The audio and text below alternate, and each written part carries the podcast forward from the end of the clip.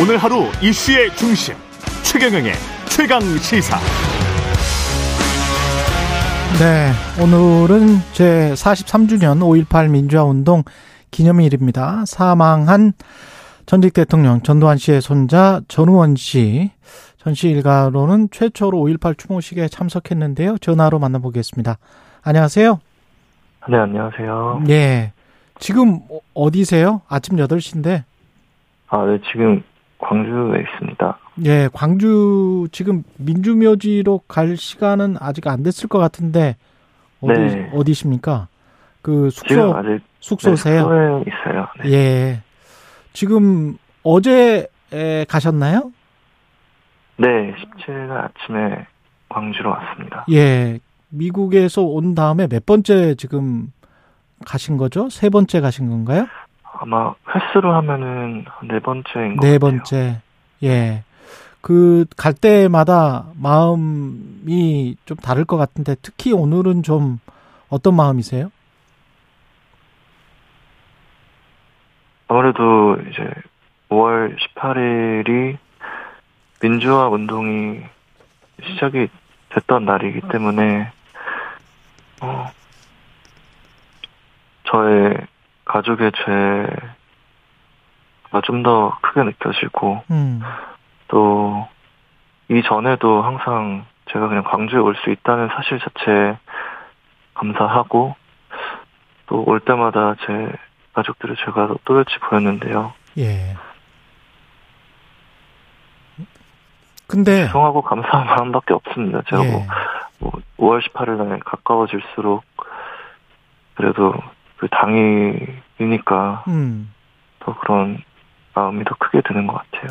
근데 전우원 씨의 뭐 책임은 전혀 아니고 그 할아버지 네. 전두환 씨의 책임이 예, 어떤 어떤 책임이 있다고 보세요? 구체적으로?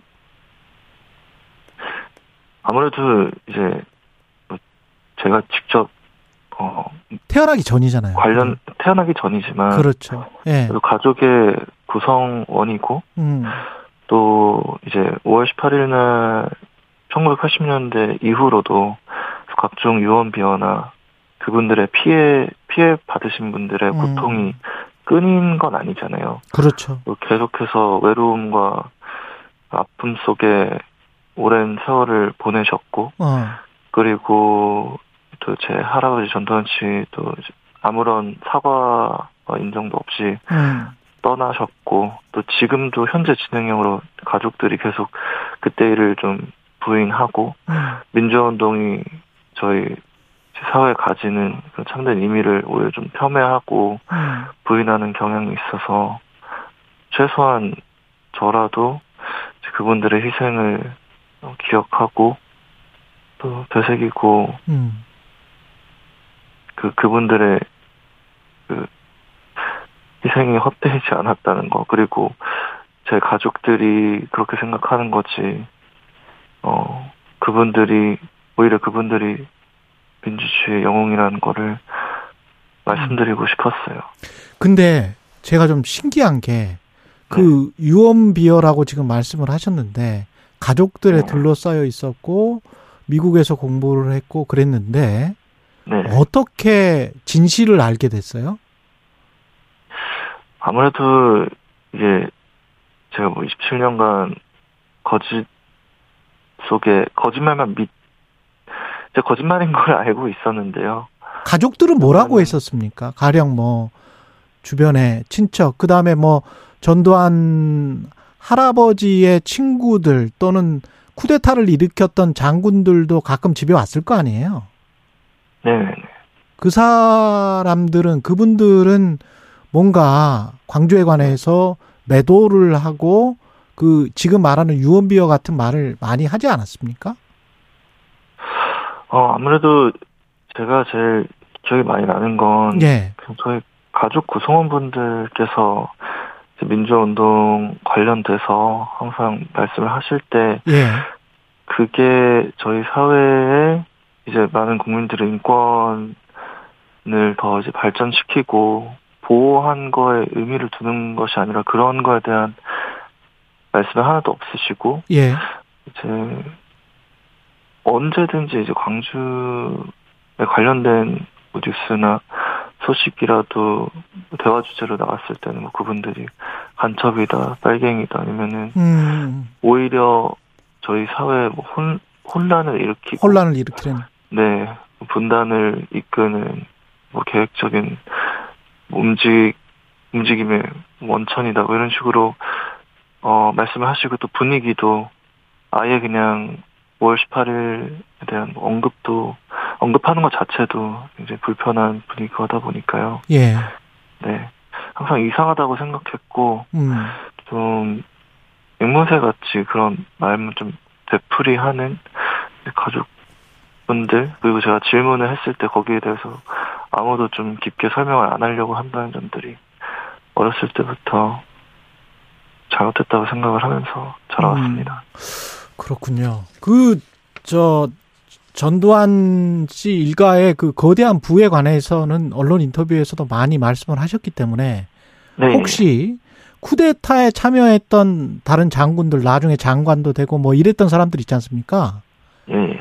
이랬던 사람들도 굉장히 많은 부를 축적을 했는데 그게 다 그 국가에서 주는 월급이었을까요? 어떻게 보십니까? 그 세배를 오고 그러면 네. 전두환 할아버지가 심지어 네. 당시에 무슨 뭐 기자들에게도 뭐 100만 원을 줬다. 뭐 이런 증언도 있고 네. 그랬었거든요. 네.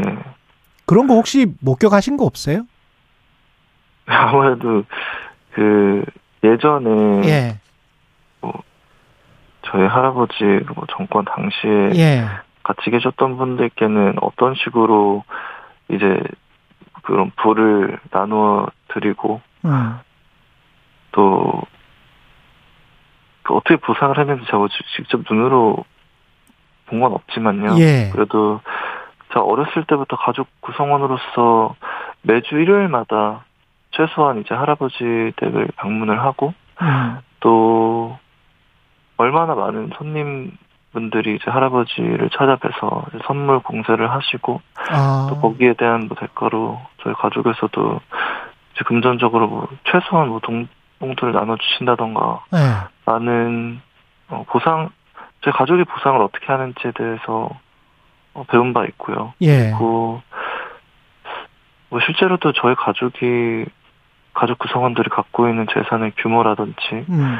그리고 말씀하신 대로 그때 할아버지를 뭐 도와주셨던 예. 옆에서 되게 가까이서 도와주셨던 분들이 좀 천문학적인 재산을 소유하고 계신 걸 보면은 그게 옳다고 생각되지는 않습니다. 예. 왜냐면은 그분들이 어떠한 희생을 했을 수도 있지만 음.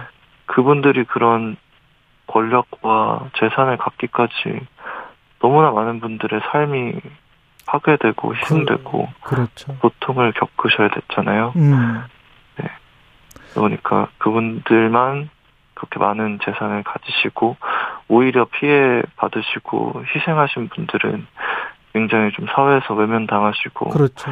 또 경제적으로도 힘든 이제 생활을 이어나가시는 걸 보면은 어. 너무나 그 모습이 대조돼가지고 예. 마음이 아프고 힘든 것 같아요. 근데 그 그렇게 힘들었던 피해자 유족들 가족들이 굉장히 환대를 해주잖아요. 네, 전원 씨를 네. 어, 어떠셨습니까? 정말 말씀하신 대로 정말 어찌 보면은 일어나지 않았어도 되는 비극이잖아요. 예. 정말로 그 제 할아버지와 그 주변에 계셨던 분들의 권력에 대한 욕심, 재산에 대한 욕심, 그리고 그걸 이루는 데 있어서 정말 어 큰 잔인함이 있었는데 음. 그것 때문에 이제 정말로 이 세상에 하나뿐이 없는 가족분들 그리고 사랑하는 사람들을 광주에서 민주운동에 가담하셨던 분들 음. 아니면 가담하지도 않았는데 그냥 거기 계셨던 분들이 그런 사랑하는 사람들을 다 잃어버렸잖아요. 그렇죠. 그래서 예. 아니면은 또 그때 겪으셨던 뭐 후유증이나 장애로 인해서 실험실 말타가 이제 돌아가신 분들도 많으시고 음. 정말로 좀 지금 살아 계시는데도 이게 정말 지옥 같은 삶을 보내시는 분들이 많은데 예. 그래서 제가 광주에 와서 이제 그분들을 뵀을 때 어찌 보면 제가 가족 구성원이니까 저한테 음. 돌을 던지시고 이제 뭐 욕설을 하신다거나 그래도 제가 드릴 말씀이 없잖아요. 예. 근데도 말씀하신 것처럼 오히려 뭐 저한테 와줘서 고맙다고 또 말씀하신 분들 많으시고 음. 또 오히려 막제 건강을 걱정하시는 분들도 많으시고 하시니까 예. 저 죄송한 마음밖에 없고 또 너무 늦게 와서 죄송하고 더 일찍 음. 오지 않았나라는 죄책감이 많이 듭니다. 반면에 전두환 예. 정권의 2인자라고 불리는 장세동 씨 혹시 만나 본 적이 있으신지는 모르겠습니다만은 예. 이런 이야기를 했거든요. 언론 인터뷰에서 전 의원은 5.18 때 태어나지도 않았다. 그러니까 전 의원이 아마 이런 뉘앙스인가 봐요. 전 의원이 말하는 것은 진실이라고 보기 힘들다. 네. 무엇을 알겠는가? 네. 예. 어, 저는 이제, 제가 뭐 전문가는 아니지만, 예. 이제 저희 온 나라 국민 포함해서 전 세계에서 교육에 있어서 역사를 배우는 데는 다 이유가 있다고 생각을 해요. 예. 굳이 저희가 그때 태어나지 않았어도 충분히 배우고 알 수 있는 내용들이 많고, 음. 또 역사 속에서 과거에 있던 분들이 어떤 큰 죄를 저지르고 거기에 대한 충분한 보상이나 사과나 해명이 없이 음. 그냥 이 세상에 세상을 터시거나 뭐 그런 과정에서 그냥 잊혀진 역사로 되면서 이제 피해자분들의 한이 하나도 안 풀어지고 이럴 경우에는 그 후대에 오는 세대에 어 충분히 사죄를 드릴 수 있는 거고 음. 또, 뭐, 많이 하시는 말씀 중에 뭐, 역사를 잊은 민족한테는 미래가 없다라는 말도 있잖아요. 예. 제가 굳이 그 시절에 태어나지 않다고 해서, 그 역사를 그냥 방관하고, 이, 잊는 거는 오히려 그게 국민으로서의 도리가 아닌 것 같습니다. 근데 그런 당사자격인 사람들이 역, 그 과거의 역사나 사실을, 진실을 부정하는 이유는 옆에서 보시기는 뭐라고 생각하세요? 어떤 자존심 때문일까요? 일단은, 네, 자존심도 크고, 뭐 네. 가족의 명예나 그분들의 명예를 지키고 싶다는 것도 되게 클 것 같고요. 예. 그리고 지금도 아무래도 이제 이게 40년이 넘는 세월에 어 세월이 지났 지난 일이다 보니까 음.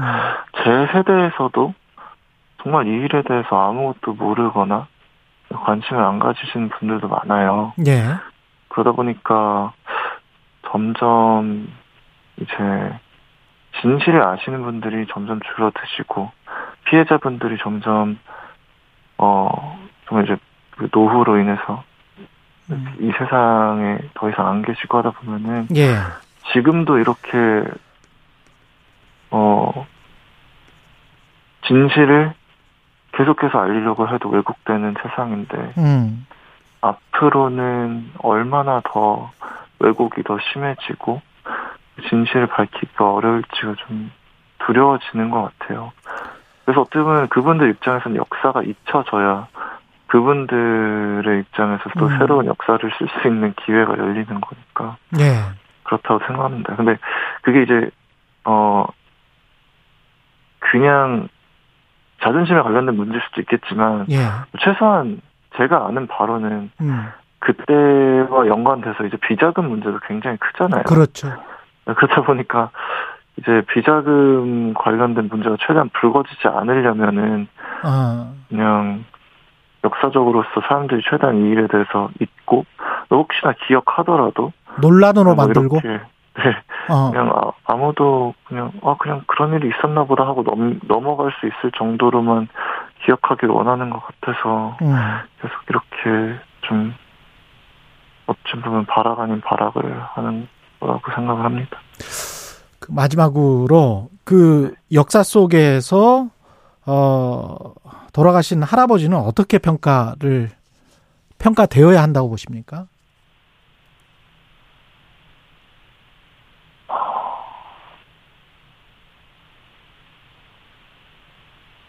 이제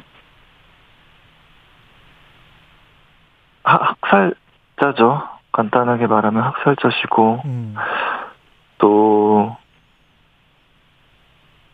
위선자인 것 같아요. 왜냐면은 정말로 국민을 위하고 국가를 위했으면 국가를 이루는 국민분들의 어떠한 희생이 있을 때 정말 그분들의 목숨과 삶을 이제 할아버지 본인의 목숨과 삶의 소중함 만큼 최소한 그렇게 이제 생각을 하고 그분들의 희생을 기리고 그런 행보가 이어져야 되는데 그런 건 하나도 없었고 어 그리고 어떻게든 그때 있었던 그분들의 희생을 폄훼하고 왜곡함으로써 할아버지 본인의 과오가 조금이라도 이제 세상에 드러나지 않도록 하셨고 그런 걸 보면은 어 그냥 저희 나라 전직 대통령 중에 하나로서만 기억되는 게 아니라 한 개인이 개인의 욕심과 이런 것을 먼저 하고 국민들을 생각하지 않았을 때 얼마나 잔인한 비극이 일어날 수 있는지를 되새기고 또 기억할 수 있는 그런 비극의 사례인 것 같습니다. 오늘 예 인터뷰 고맙습니다. 네, 감사합니다. 전원 씨였습니다.